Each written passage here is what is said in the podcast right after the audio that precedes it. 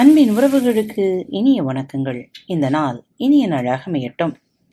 இன்று தங்களது பிறந்த நாள் மற்றும் திருமண நாள் விழாவை கொண்டாடும் அனைவருக்கும் லீமாவின் மனம் நிறைந்த வாழ்த்துகள். இன்று வேள்பாரி பகுதி தொடர்ச்சியினை கேட்கலாம், வாருங்கள். எவ்வியூரிலிருந்து கபிலரை அழைத்து வந்த உதிரன் வேட்டுவன் பாறையில் உள்ள எல்லோருடனும் பேசி நலம் விசாரித்துக் கொண்டிருந்தான். திசைவேளரும் கபிலரும் தனியே பேச எழுந்து சென்ற பொழுது நீலனும் முதிரனும் இன்னொரு திசை நோக்கி நடந்து சென்றனர். இரு திசைகளையும் பார்த்தபடி உட்கார்ந்திருந்தார் வேட்டூர் பள்ளையன். கற்றறிந்த அறிஞர்கள் இருவர் வலப்புறம் மெதுவாக நடந்து சென்று கொண்டிருந்த பொழுது பரம்பின் இணையற்ற வீரர்கள் இருவர் இடப்புறமாக பேசியபடி நடந்து கொண்டிருந்தனர். உதிரனிடம் நீலன் கேட்க வேண்டிய கேள்விகள் நிறைய இருந்தன. எவ்வியூருக்கு கூழையனிடமிருந்து நாள் தவறாமல் செய்தி வந்து கொண்டிருப்பதாக சொல்கிறார்களே என்று தொடங்கினான். ஆம், சேர குடியினர் இருவரும் போருக்காக வேலைகளை தீவிரப்படுத்தியுள்ளனர். அந்த செய்திகளை கூழையன் நாள்தோறும் அனுப்பி கொண்டிருக்கிறான். ஒதியஞ்சேரலை விட குடநாட்டினரிடம்தான் நாம் கூடுதல் விழிப்புணர்வுடன் இருக்க வேண்டும் என தோன்றுகிறது. அவர்கள் தளபதி எஹல் மாடன் பற்றி மிக கொடுமையான கதைகள் மக்களிடம் பரவி இருக்கின்றன. பிடிபட்ட எதிரி நாட்டு வீரர்கள் யாரையும் கன நேரம் கூட அவன் உயிரோடு வைத்திருப்பதில்லையாம். உடல்களை சிதைத்துக் கொள்வதை அவன் வழக்கமாக வைத்திருக்கிறானாம். கோளூர் சாத்தனின் கைகளை வெட்டிய முடியனின் தலையை எடுக்காமல் நான் ஓய மாட்டேன் என சூளுரைத்தபடி அலைகிறானாம் என்றான் உதிரன். அவன் சொல்லியதை பற்றி சிந்தித்தபடி வந்து கொண்டிருந்தான் நீலன். பரம்பனை சுற்றியுள்ள வேறெந்த நாட்டினரும் இல்லாத வாய்ப்பு குடநாட்டினருக்குத்தான் உண்டு. நில அமைப்பின் தன்மையை கணக்கில் கொண்டால் அவர்கள் பச்சை மலையின் நடுப்பகுதி வரை வந்து சேர முடியும்.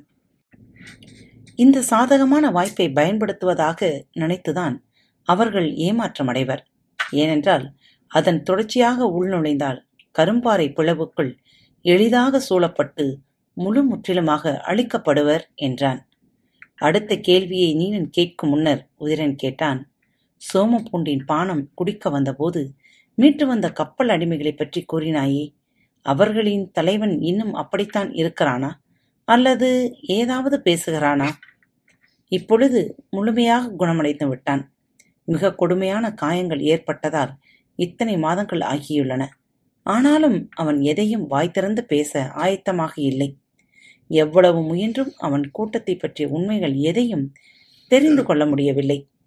உடனிருக்கும் வீரர்கள் தலைவனின் உத்தரவின்றி ஒரு சொல் கூட உதிர்க்க மறுக்கிறார்கள். அவனது கண் அசைவை வைத்தே பணிபுரிகின்றனர். தேர்ந்த போர்க்குடியாக இருக்க வேண்டும். மற்றவர்களுக்கு இவ்வளவு கட்டுப்பாடும் உறுதியும் எளிதில் வராது என்றான். கபிலர் அவரின் ஆசானோடு ஓரிரு நாட்கள் தங்குவார். நாம் போய் அவனை பார்த்து வரலாமா? விடிந்ததும் புறப்பட்டு போவோம் என்றான் நீலன். கபிலரும் திசைவேளரும் குடிலுக்கு திரும்பும் போது நண்பகல் கடந்திருந்தது. அவர்களுக்கான உணவு ஏற்பாடாகியிருந்தது. திரளி மரப்பலகையில் உட்கார்ந்ததும் திசைவேளர் சொன்னார், உணவு அருந்தியதும் நாங்கள் புறப்படுகிறோம். உங்களின் வலது காலை மடக்கி எழ முடியாததை பற்றி நீங்கள் சொன்னதால் மருத்துவர்கள் மூலிகையை பறித்து வந்து காத்திருக்கிறார்கள். இன்னும் இரு தினங்கள் தங்குங்கள். அவர்களின் மருத்துவத்தால் முழுமையாக குணமடைந்து செல்வீர்கள் என்றார் வேட்டூர் பள்ளையன். மறுமொழி ஏதுமின்றி அமைதியாக இருந்தார் திசைவேளர். வந்த நோக்கம் நிறைவேறாத மனநிலை மட்டுமன்று, இதுவரை தான் கண்டிராத ஒரு கபிலரை அவர் கண்டுள்ளார். அவருடைய உணர்வுகள் கொந்தளிப்பாக இருந்தன. பேரரசுக்காக தூது வந்ததைப் போல தன்னை கபிலர் நினைத்து விட்டாரோ என்ற எண்ணமும் எழாமல் இல்லை. அமைதியை நீடித்தது. அதை கவனித்துக் கொண்டிருந்த கபிலர், மருத்துவம் பார்த்து கொண்டு குணமடைந்து செல்வதுதான் நல்லது என்றார். திசைவேளரின் மனம் அதை ஏற்கவில்லை. பரம்பை பற்றி கூறிய சொற்கள் அவரை கூசிக்கொண்டிருந்தன. ஆனால் நீட்டி மடக்க முடியாத வலது கால் அவரது மறுப்பு சொல்லை மடக்கி பிடித்து கொண்டது. என்ன செய்வதென அறியாமல் திணறிக் கொண்டிருந்தவர் கபிலரின் சொல்லுக்கு இணங்கி தலையசைத்தார். மாலை நேரம் நெருங்கியதும் மருத்துவர்கள் பச்சிலையும் மரப்பட்டைகளையும் கொண்டு வந்திருந்தனர். திரளி மரப் பலகையில் உட்கார்ந்திருந்த அவரது வலது காலை மட்டும் பலகையின் மேல் நேராக நீட்டச் சொன்னார்கள். திசைவேளரால் செய்யவே முடியாத பெரும் செயலாக இருந்தது அது. வளைந்த கால் அவ்வளவு எளிதில் நீண்டு கொள்ள ஆயத்தமாக இல்லை. அவரால் எவ்வளவு முடியும் என்பதை கணிப்பதற்கே மருத்துவர்கள் இதை செய்ய சொன்னார்கள். அவர் முடிந்தவரை கால்களை நீட்ட முயன்றார். அரைவட்ட விண்மீன் கூட்டம் ஒருபோதும் நேர்கோடு சாட்டைக்கொம்பு வெள்ளியாக மாறாது என்று காடை அழித்துக்கொண்டே சொன்னார். அவரது சொல்லை கேட்டு சிரித்தார் கபிலர்.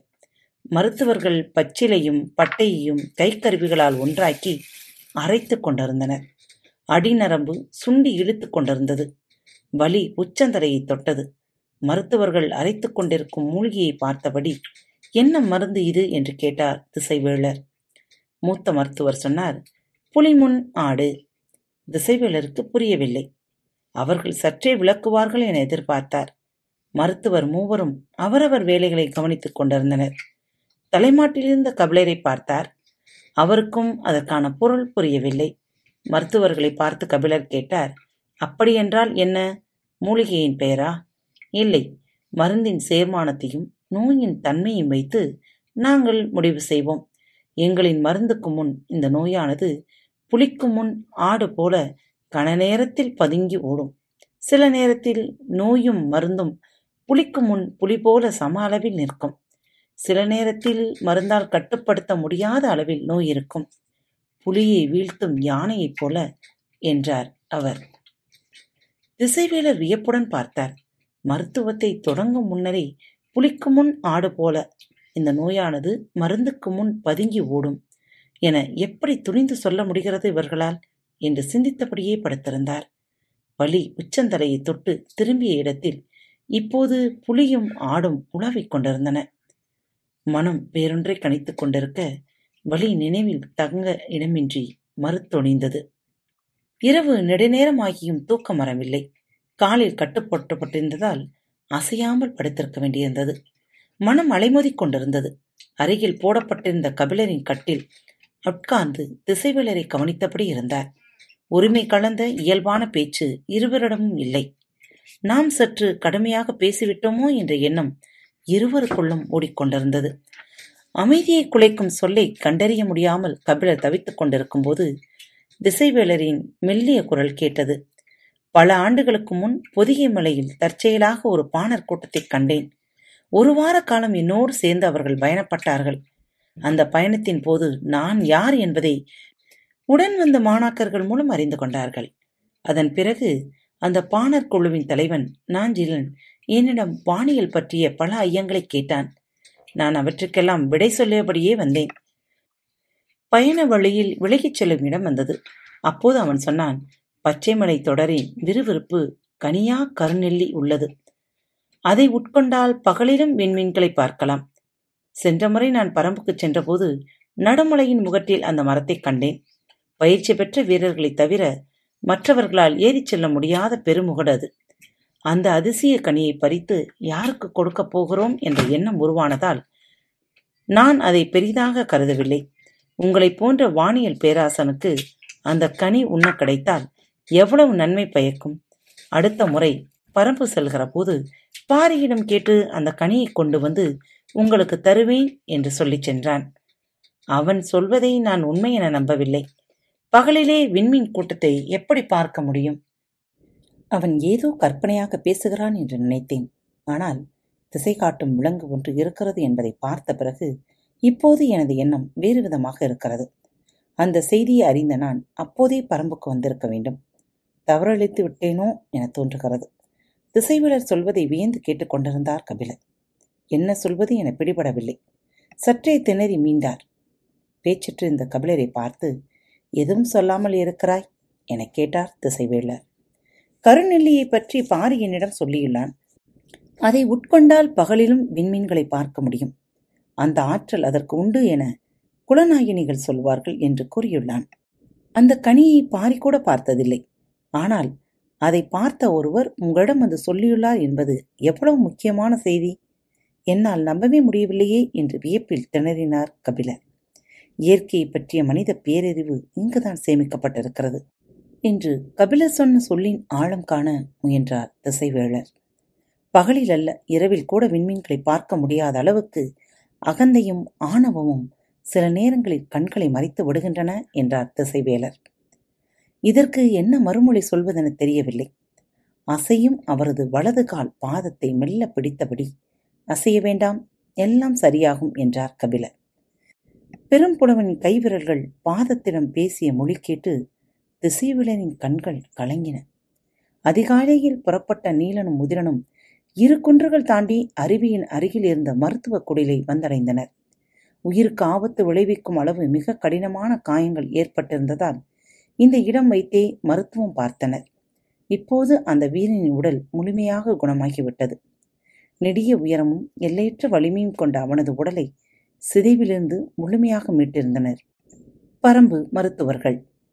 நீலனும் முதிரனும் அந்த இடம் வந்து தலைமை மருத்துவரை கண்டு வணங்கினர். எல்லா வகையிலும் அவன் குணமாகிவிட்டான் என்றார் அவர்.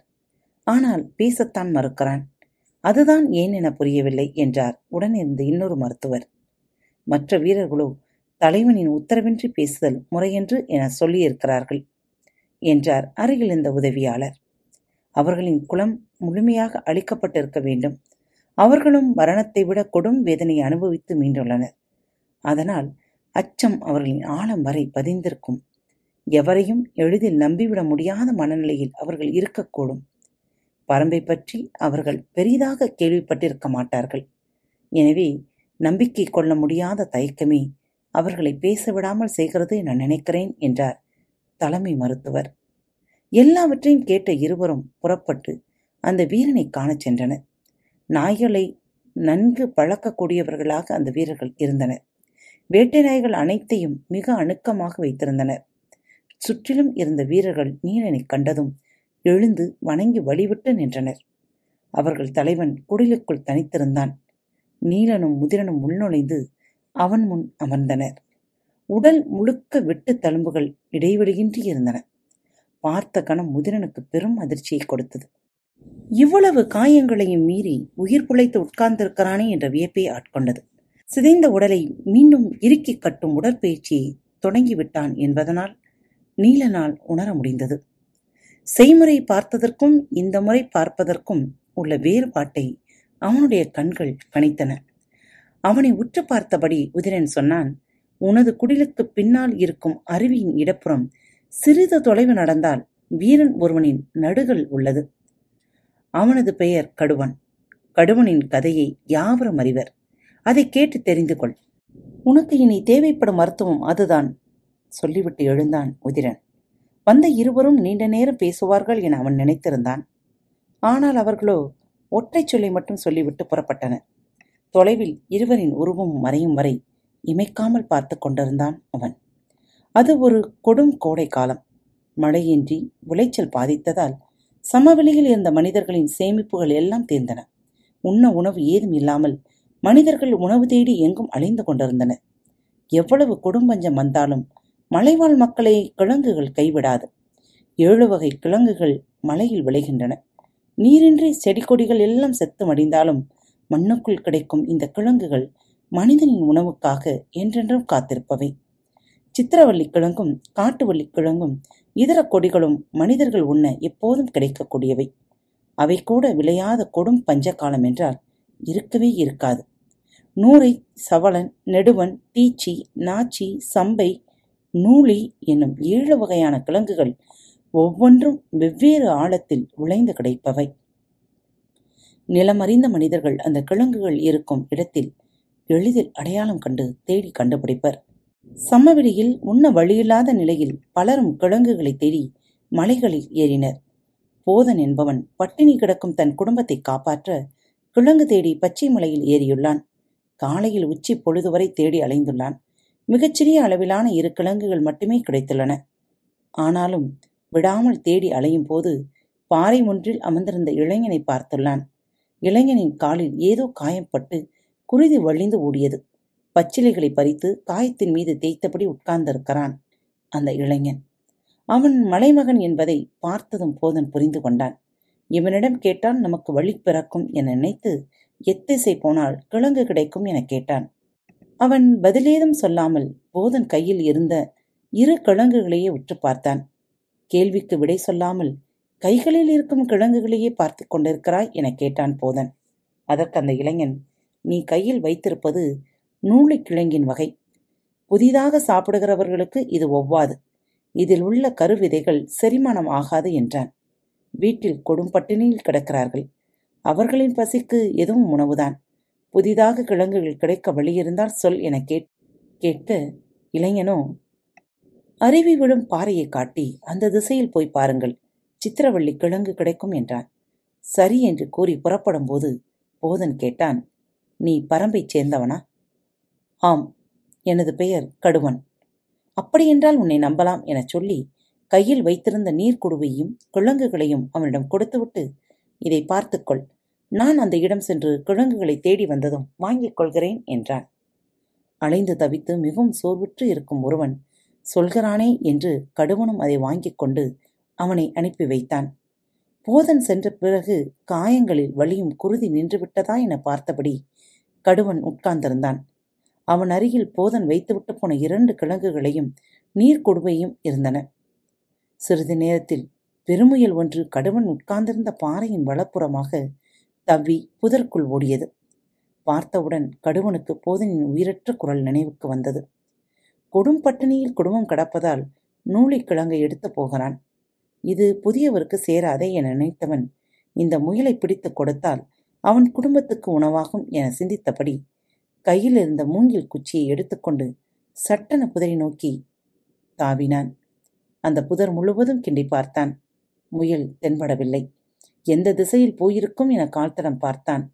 எதுவும் தென்படவில்லை.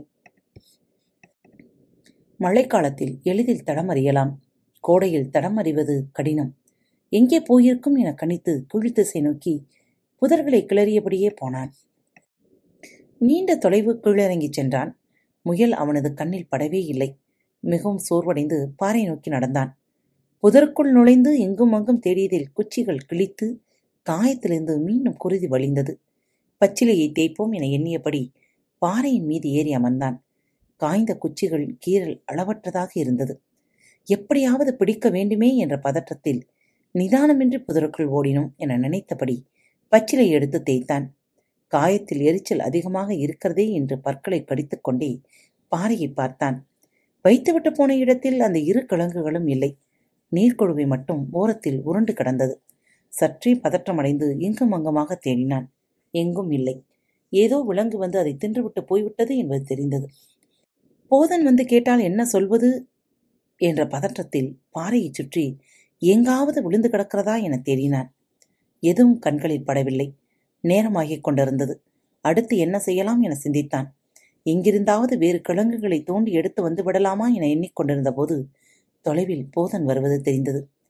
கடுவன் பதற்றத்தோடு அவனது வரவை பார்த்து கொண்டிருந்தான். போதனின் கையில் சித்திரவள்ளி கிழங்குகள் சில இருந்தன. சற்று மகிழ்வோடுதான் அவன் வந்தான். நீ சரியான இடத்தை சொன்னாய், உனக்கு நன்றி என்று சொல்லியபடி பாறையின் மீதிருந்த நீர்க்கொடுவையை எடுத்துக்கொண்டு கிழங்குகளை தேடினான். அவற்றை காணவில்லை. அப்பக்கம் இருக்குமோ என நினைத்து கடுவனின் பின்திசையில் பார்த்தான். அங்கும் இல்லை. தேடியபடியே எங்கே கிழங்குகள் என்றான். கடுவனுக்கு என்ன சொல்வதென்று தெரியவில்லை. தயக்கத்தில் சொற்கள் வரவில்லை. போதனின் கண்கள் தேடியபடியே கிழங்குகள் எங்கே என மீண்டும் கேட்டான். தயக்கத்தோடு கடுவன் சொன்னான், அவற்றை ஏதோ விலங்கு தின்றுவிட்டது. அதிர்ச்சியானான் போதன்.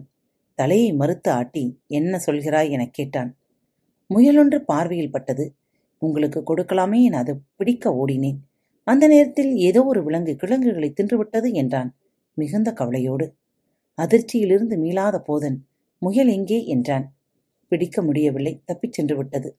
என்னை ஏமாற்ற பார்க்கிறாய், கிழங்குகளை தின்றுவிட்டு என்னிடம் மறைக்க பொய் சொல்கிறாய் என்றான். கடுவன் மிகுந்த பதற்றத்துக்குள்ளானான். நான் பொய் சொல்லவில்லை, உங்களுக்கு கொடுக்கத்தான் முயலை பிடிக்கப் போனேன். அவசரத்தில் கிழங்கை எடுத்துக்கொண்டு போகாமல் இங்கேயே வைத்துவிட்டு போய்விட்டேன். அதுதான் நான் செய்த தவறு, என்னை மன்னியுங்கள் என்றான். போதனோ, நீ பரம்பைச் சேர்ந்தவன் என்பதால் தான் நம்பினேன், என்னை நீ ஏமாற்றிவிட்டாய் என்றான். சொற்கள் கடுவனை நிலைகுலைய செய்தன. அவன் மீண்டும் மீண்டும் தனது நிலையை விளக்கிச் சொல்ல முயன்றான். போதன் அவனது சொல்லை நம்பவில்லை. கிழங்கை நீ உட்கொண்டு விட்டு விலங்கின் மீது பழி போடுகிறாய் என உறுதியாகச் சொன்னான். சரி, தின்று முடித்து விட்டாய், இனி நான் புலம்பி என்ன ஆகப் போகிறது? கொடும் பஞ்சம் பரம்பு மக்களையும் மாற்றிவிட்டது என்று துயருற்று புலம்பியபடியே புறப்பட்டான் போதன். சிறு பாறையின் மீது நின்று கொண்டிருந்த கடுவன் இடுப்பிலிருந்த கத்தியை எடுத்தபடி ஒரு கணம் நில்லுங்கள் என்றான். நடக்கத் தொடங்கிய போதன் நின்று அவனை திரும்பி பார்த்தான். பாறையின் மீது இருந்த கடுவன் குறுக்கத்தியை அடிவயிற்றின் இடப்புறம் அழுத்தி உள்நுழைத்தான். போதனுக்கு அவன் என்ன செய்கிறான் என்பது புரியவில்லை. அடிவயிற்றின் இடப்புறம் உள்நுழைத்த கத்தியை வலப்புற முனையில் கண்ணிமைக்கும் நேரத்தில் இழுத்தான். அப்போதுதான் போதனுக்கு அவனது செயல் புரிந்தது. கத்தியை இழுத்து கொண்டிருக்கும் போதே கடுவன் சொன்னான், எனது வயிற்றில் கிழங்கேதும் இருக்கிறதா என பாருங்கள், செரிமானம் ஆகாத கருவிதைகள் ஒன்றேனும் இருக்கிறதா எனவும் பாருங்கள் என்று சொல்லியபடி வேலையை முடித்தான். பதறிய போதன் அவனை நோக்கி ஓடும்போது பாறையிலிருந்து சரிந்து கொண்டிருந்தான் கடுவன். என்னை மன்னித்துக்கொள் என போதன் கதறியபடி அவனது தலையை ஏந்தி பிடித்த போது கடுவன் சொன்னான், பரம்பின் மக்கள் நம்பிக்கைக்கு துரோகம் இழைக்க மாட்டார்கள். கத்துக்கொண்டே இருங்கள், பரம்பின் குரல் மீண்டும் ஒலிக்கும். அன்பு நேயர்களில் பாரத் வலையொலி பக்கத்தை தேர்ந்தெடுத்து கேட்டுக்கொண்டிருக்கும் உங்கள் அனைவருக்கும் மனம் நிறைந்த வாழ்த்துக்கள், நன்றிகளும்.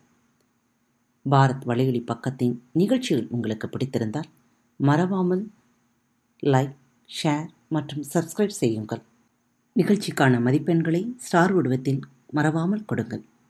நிகழ்ச்சி பற்றிய கருத்துக்கள் இருப்பின் கீழே குறிப்பிடப்பட்டுள்ள இமெயில் முகவரிக்கு அல்லது உங்களது மெசேஜ் பாக்ஸில் ரெக்கார்ட் செய்து தாராளமாக அனுப்புங்கள். உங்களது கருத்துக்கள் தான் இந்த நிகழ்ச்சியை மேலும் மேலும் வளர உதவி செய்கிறது. மறவாமல் எழுதி அனுப்புங்கள். இப்படிக்கு உங்கள் அன்பு தோழி.